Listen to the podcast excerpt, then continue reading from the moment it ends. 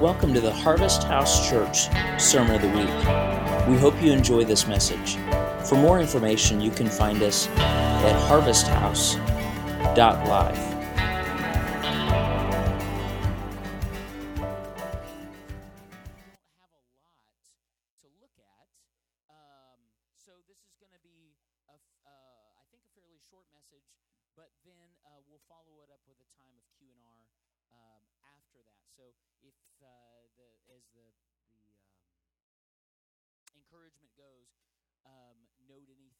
questions you might have or thoughts you might have, and we'll hit those at the end. We'll take a few minutes. John chapter 13. Um, and if you remember, last week we spoke about, well, actually, the last two weeks we've been in the 13th chapter of John. We talked about uh, John um, showing the, the washing of the disciples' feet. Jonathan spoke about that. And then last week we spoke about why that would have been significant during the Passover, um, that what this Passover means. John has a lot to say about the last week of Jesus' life. Remember, we said last week, half of the book of John is just the last week of Jesus' life. That's just overwhelming to me. And so uh, he says in John 13 33, My children, I will be with you only a little longer, and I'm giving you a new commandment so you'll know where I am and know who I am. You must love one another. This is how they will know that you are mine. I, I'd like that to set with us for a second because there's a couple things that stand out to me, and I, this is not really in the message, but it certainly is something that we might be able to discuss if it prompts you. Is the idea, number one, um, that he's talking about some type of shift that's going to happen. And notice that he's leading with, I'm only going to be here with you in this way for a little while longer, and I'm giving you a new commandment. And what's the first thing he says why he's giving them the new commandment? Hmm. Who. But notice, I, I've never really thought about it quite like this.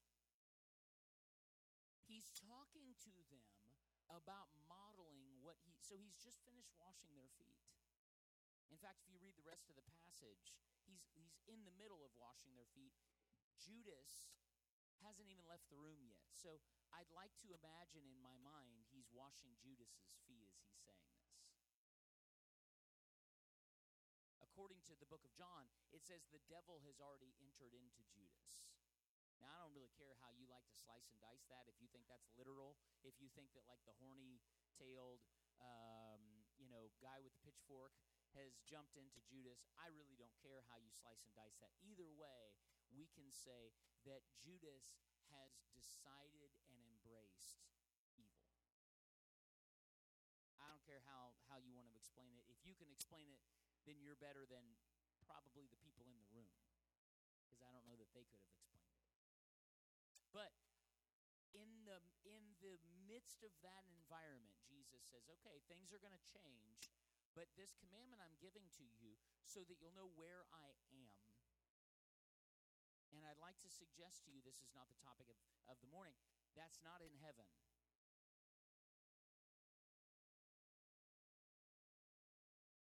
He's getting ready to sit at the table with them and bless the bread and the cup and say, What? It's me. This is my body and my blood. It's me. So Jesus is not telling them, Hey, in case you can't find me, just know that I'm, I'm headed up north. The Hubble telescope will be able to see me here in a couple, you know, couple thousand years. No, that's not what he's saying. He's giving them an identification of what this is going to look like. So I'd like to begin this morning. We really only have two points to the message this morning, but I'd like to begin with this question. If we were going to rebuild Christianity from the bottom up, what is the foundation upon which we would build? Tosh often, if you know Tosh, you've probably heard her say this, often tells me in her impassioned and honest way, what if God could just start over? Often when we have conversations where we talk about the racism that exists in the world today, the misogyny that exists in the world today. Um, you know, the, the varies. You've seen the, the persecution that's specifically happening in Pakistan of Christians right now, the Kurdish Christians who were slaughtered in the street. And she says, What if we could just start over? Usually she follows it by something like, and I'll be tribute, like I'll be the one that dies, kill me first, if that's what it takes for God to start the whole thing, to hit the reset. And and I'd like to suggest in that vein of thought, if Christianity did start over, because can we all agree we've kind of screwed it up? Like we've we've we've kind of blown it. We've got a picture of God who's angry, retributive, and violent. We've got a picture of our religion that says if you don't pray a magic prayer, you can't go to the place on the other side of the sky when you die. But there's people on the other side of the world who've never had the opportunity to hear this idea or pray this magic prayer, and they're going to burn in hell just because of where they were born, which they had no control over. Can anybody set with that and feel like, yeah, this feels good? No. No. So we have to understand, we know that this is, it's got off track at some point. So if we could start over, what would the foundation be? I think Jesus gives us the blueprint for his intent in this passage that we love one another. The new commandment that we love one another. So there's two points that I want to make today. The first point is I titled it part of the whole. And the reason I titled it part of the whole is because when Jesus is talking, he's talking about something that's bigger than you and bigger than me. See, we have to understand, first and foremost, that we are living in a postmodern age. So if you actually study how the, you have postmodernity, which is what we're in, modernity, and, and at some point around the 1600s, we had this thing that happened called the Enlightenment the thing that came along with the Enlightenment is what the, the inventing of the printing press, where somebody took a perfectly good wine press and decided to put paper on it. Right? I mean, they were making like a, a, a really nice cab, and somebody goes, yeah, you know what? Let's put some parchment on this thing and see if we can crank it, crank out some uh, some articles.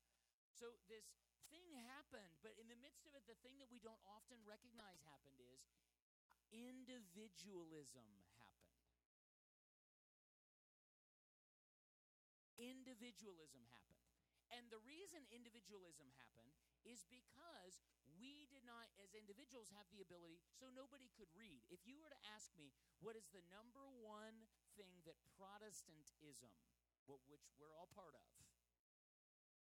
that Martin Luther, the Reformation, and, and Protestantism gave the world literacy.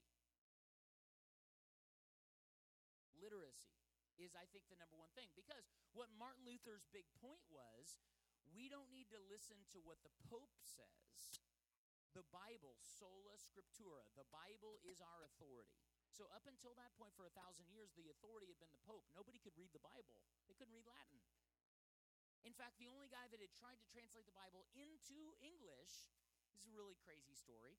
Um, so this is somewhere around uh, 1350, 1360. He translates the Bible into English, which was heresy because they believed that God only spoke Latin. Does anybody want to know why they thought God only spoke Latin? Because that was how they kept everybody else, the common people, from reading the text. Only the priests could speak Latin. So if you said that it has to stay in Latin, you don't have the opportunity to approach the text and see for yourself what it says. How do you get to God? You got to go through the priest, through the pope, through the bishops.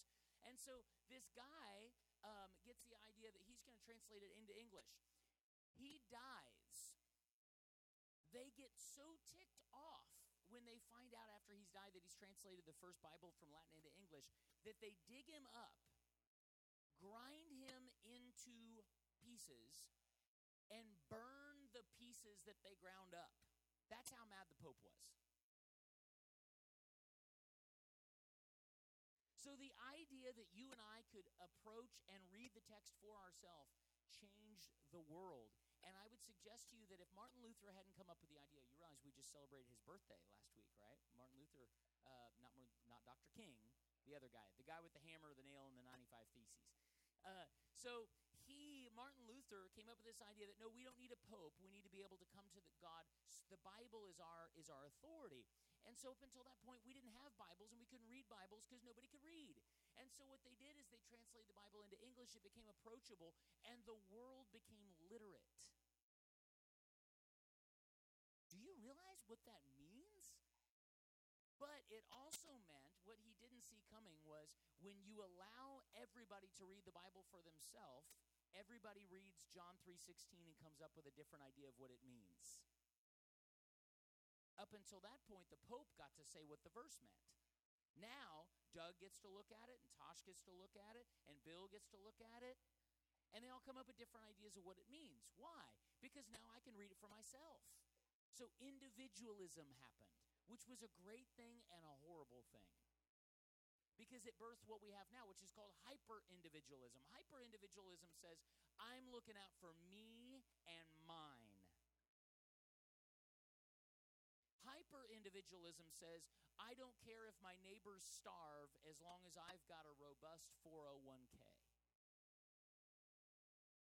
Hyper individualism actually plays into fear and creates this idea that I would suggest is based out of our faith that I don't need anybody else but me and Jesus. So even when we get saved, we, this is you know this, but when we get saved, we ask somebody, "Have you asked Jesus to be your Doug personal Lord and Savior?" That only would happen. That language would have made no sense to the early church because individualism, individualism didn't exist. And so we the first thing that I would like to suggest out of this text that Jesus is pointing to is that there, we're part of a greater whole. We are not isolated individual selves. No separation between human and divine is primary to understand our identity. Additionally, no separation between human and human is equally powerful as a notion and also equally challenging.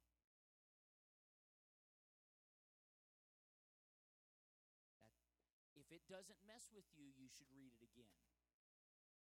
No separation between you and God is crucial to you understanding your identity. But you will not be able to fully live into your identity until you understand that there's no separation between you and the person sitting next to you, and you and the person on the other side of the earth. Part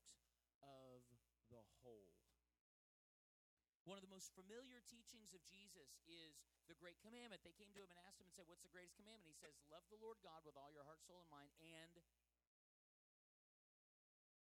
as. Okay, that's interesting, right? Because what I always thought that meant, I've spent lots of time thinking about this obsessively because I don't think I got it. Maybe you did. But as I thought about it, I thought, okay, I'm not getting the second part because the way I always then interpreted it would essentially be that we are hearing the text, love your neighbor as much as yourself. Love the Lord God and love your neighbor as much as yourself. And of course, the next logical question then becomes but I have to love me first, don't I? Then I can't love my neighbor if I don't. So if I don't love me first, then how do I love my neighbor? If you listen closely to Jesus, however, there is no as much as in his admonition. It's just love your neighbor as yourself. What it's actually saying is love your neighbor as a continuation of your own being. Love your neighbor because your neighbor is you. Not love your neighbor as much as you love yourself. It doesn't say that. Because if it's love your neighbor as much as you love yourself, then if you don't love yourself, you're not capable of loving your neighbor. Right? Isn't that the logical dispute? And I'm not saying you shouldn't love yourself, but it doesn't say as much as love your neighbor as yourself. Another way to translate this would simply, uh, essentially be love God and love your neighbor because they are you. There is no separation. And it is complete seeing that your neighbor is you that Jesus came to show us. Paul says that the particular way the Spirit is given to each person is for the common good. So if you think about even the way that, you know, some are given this gift, some are given this gift, some are given this gift, some are given this gift. I think it's fascinating that we think that's that Paul's talking about a corporate church gathering. That's ludicrous. Paul's not saying uh, Martha Joe is an ear and Linda's an eye and thank God, hope uh, is a foot. That's not what he's saying. When Paul is talking about we're each various parts of the body, he's talking about humanity. And you know what that means? That means my Muslim brother is a nose, and without him, I can't smell. And that means my Buddhist brother is an ear, and without him, I can't hear.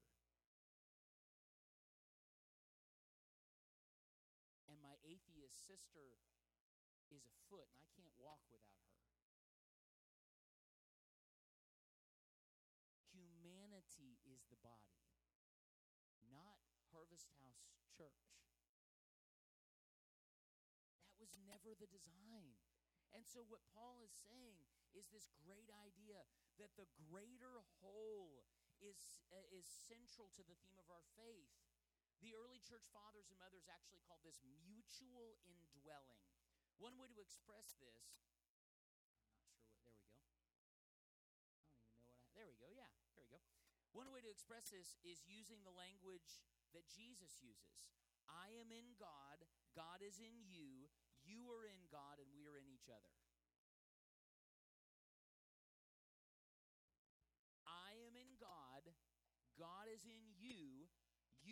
God, and we're in each other. What is Jesus' last prayer for the church? Father, that they may be one as you and I are one. And we think he's talking about church unity so that we can vote on a board seat. Right? We oh we need to have we are one in the spirit, we are one in the Lord. Right? And so we sing that together, and that's not the point. What he's saying is that we flow into God and God flows into us because it is the nature of love to flow. As soon as love stops flowing, love dies.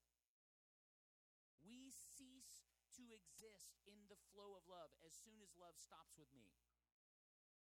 And so, what I would suggest communion is to me, I was thinking about this this morning when we were taking the Eucharist. The communion to me is something where I can take of the, uh, the blood and bread and recognize the way God is flowing into me. But if it stops with me, I've not gotten the point of the body.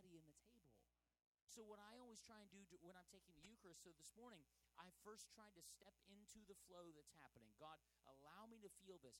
Then, God, allow what you're causing me to feel to flow out of me. So, I specifically today was engaging in prayer for mothers um, who uh, have their children have died in detention centers at the border.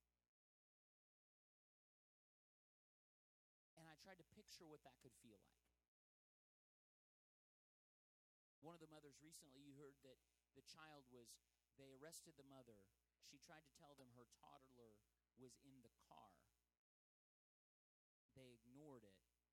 The infant died because of heat in the vehicle. So but as soon as love stops with me, it's not a flow.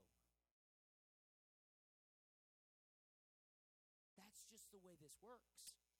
Love is our foundation and our destiny. It's where we come from and where we're going. Paul says, So faith, hope, and love remain, but the greatest of these is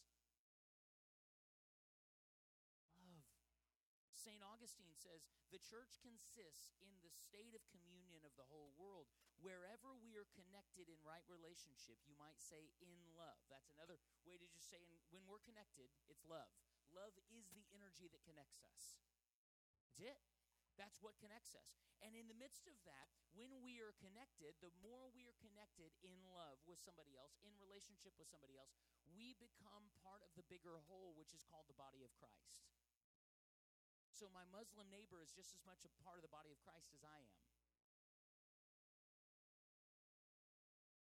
I'm sorry, guys, but it's just reality. If not, we think that we're saying that that Muslim person isn't part of the body. What we're actually saying is Christ is not big enough to be in them the way he is in me. And what ends up happening foundation of all of this is love. That's the only way anyone can know God. If you never let anyone love you, if you have never let love flow through you gratuitously, generously, undeservedly towards other people, you cannot possibly know who God is. If you have not let love flow through you generously, gratuitously,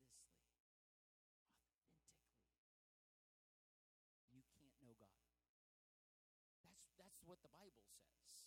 The way we know the love of God is by how we love each other. And so it's the bigger whole. That's the only way that we can know God. Otherwise, God is just a theory, a belief system, an ideal. But God is love, is what 1 John 4 8 says.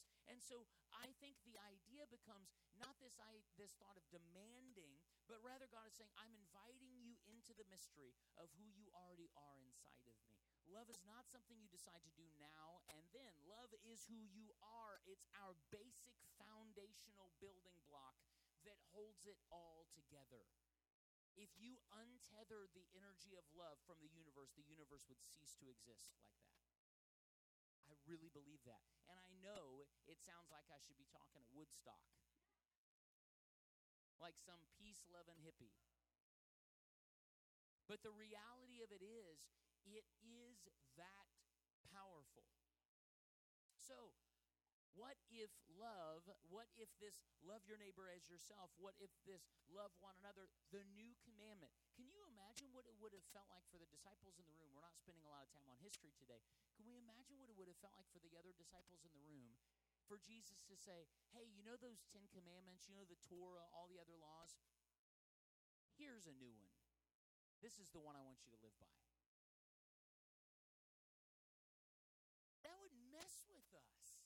What if I told you, I no longer want you to worry about holiness. I no longer want you to worry about righteousness. I no longer want you to worry about faithfulness. I no longer want you to worry about stewardship. I just want you to love. That would bother some of you. I actually saw the other day, so some of you are familiar with the uh, Kirk Franklin and what's going on there, that, that it is just a mess um, that they so he spoke out at the Dove Awards two different times 2016 2019 uh, on behalf of police brutality people that uh, the amber Guyger incident in dallas. And then he also spoke out on behalf of a policeman that had been killed. And he invited as he's as he's um, accepting album of the year gospel album of the year he invites everyone to pray for unity and that the church could be a witness in the midst of this division. When it aired on TBN, they cut his speech. First, it happened in 2016. He gave this speech. He got a standing ovation in the call for unity. He invited the entire ceremony, the award ceremony, to pray with him. They did this, and they cut it. So he he goes to TBN and the Dove Awards and says, "Look, this isn't right." Um, they apologize, say it'll never happen again. In 2019, he receives the same award. He gives the speech again, and they cut it again. So he's now, he said, I, I don't want to do this. You should read it, or you should listen to his statements better than I can give. But he essentially is saying, I don't want to do this, but I cannot, in good conscience, participate in anything that TBN does or the Dove Awards does until this is rectified. Not an apology to him, but an awareness that the church has a responsibility. And so he tweeted shortly after that and said, God is uh, um, God is love. Love one another. And interestingly enough, the pa- the first person that replied was a very predominant pastor, and they said, and also hate sin. Because they couldn't let it go. Love your neighbor. Well, only, only if you hate sin. But isn't that kind of where we've been? That if I told you, don't even worry about sin anymore, just worry about loving your neighbor, that jar us a little bit, wouldn't it? That's what Jesus is doing. He's saying, forget about all these other laws, just love your neighbor. Just love one another. So that's the idea. That's what's happening. So for centuries, Christianity has presented a, uh, been presented rather, excuse me, as a system of beliefs. That system of beliefs has supported a wide range of unintended consequences, from colonialism to environmental destruction to the subordination of women to the stigma put upon the LGBT community to Islamophobia to, in the Catholic Church, clergy pedophilia to white privilege. What would it mean for Christians to rediscover their faith not as a problematic system of beliefs, but as a generous way of life rooted in love and compassion that makes amends for its mistakes and is dedicated to the beloved community wherewith we all belong. What would it mean if we recognize that the foundation of it all is love? For centuries, Christians have been presented and presenting God as some supreme being who showers blessings upon insiders who share certain beliefs and proper institutional affiliations.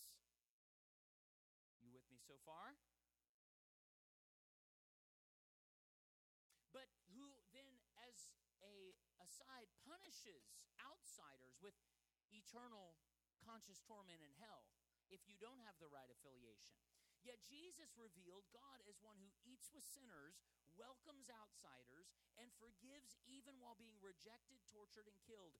Jesus associated God more with a gracious parent's tenderness than strict authoritarian toughness.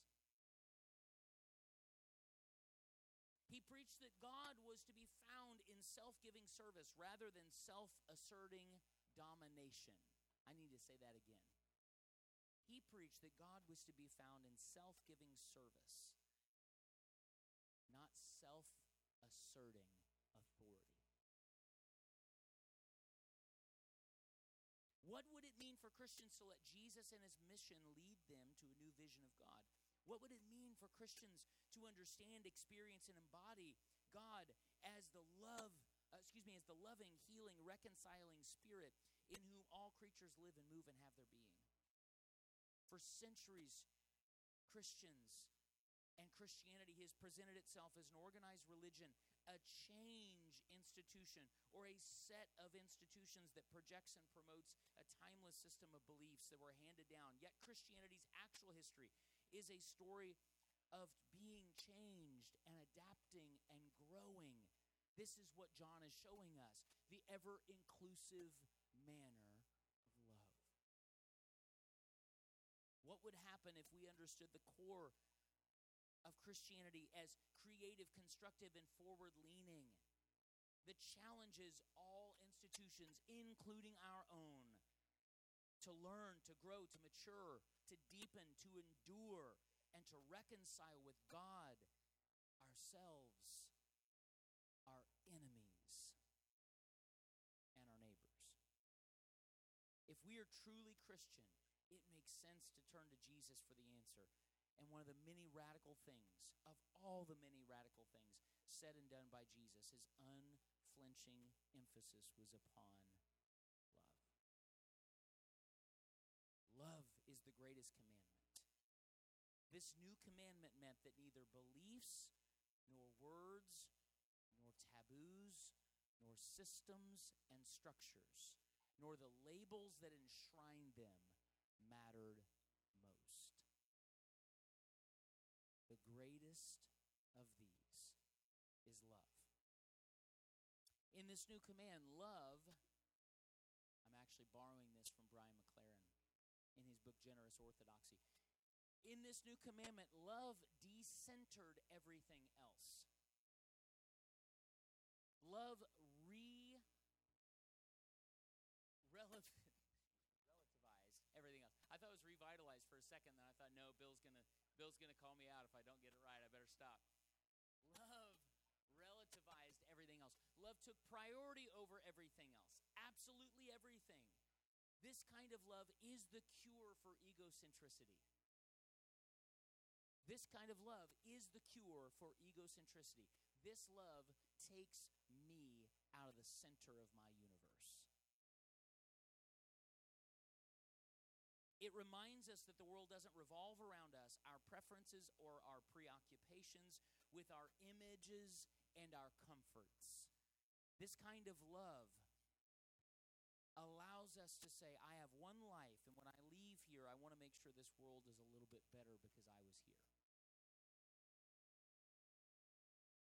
What might happen if we woke up every day and asked ourselves this can my existence on this earth increase the quality of life on this planet and those on it today? How can my existence today increase the quality of life for somebody else. That's the new commandment that we love one another. This is.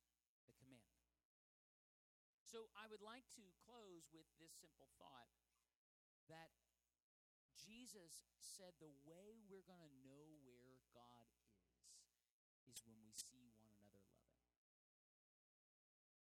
where is God? Here. So when we stop loving, do we realize, and, and I know this may sound bizarre, but what has allowed us to picture God as somewhere else is a lack of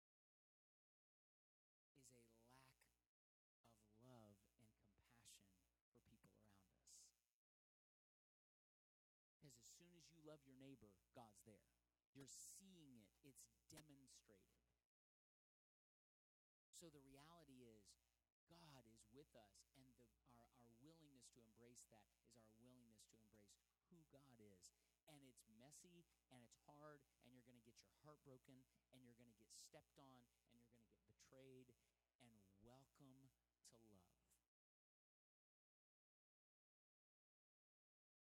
Jesus said to us, Do you think it will be any different for you than it was for me? But we're not in it for ourselves. Because as soon as I'm in it for myself, my preference, my image, my comfort, center again, aren't I? And love for my neighbor. Notice I did not say love for God decenters us. Because you can love God and keep yourself at the center. I, I'm really sorry to have to say this. You can love God with all of your heart, soul, might, and strength and keep yourself at the center. Because all of a sudden, the more you love God, the, then you realize the more I love God, the more God blesses me. And so, guess who's at the center of that relationship? I love God, so God blesses me. This is a good deal. You know? So you get the, the one spot after the handicap spot at Walmart and chalk it up to how much you love God. It's right living. Catch the green lights all the way from here through the other side of Plainfield and just chalk it up to good living. It's because of how much you love God. But when you make yourself late for somewhere you want to be because you pull over to give somebody a ride who's walking in the rain, Who's at the center of that? So, I, I would like to suggest that's Jesus' point when he says to us very clearly that the way that we know he's here is when love is at the center and how well we love one another. And he goes on to say, and this is how they will know that you are what? Thank you for listening to this message from Harvest House Church. For more information, find us online at harvesthouse.live.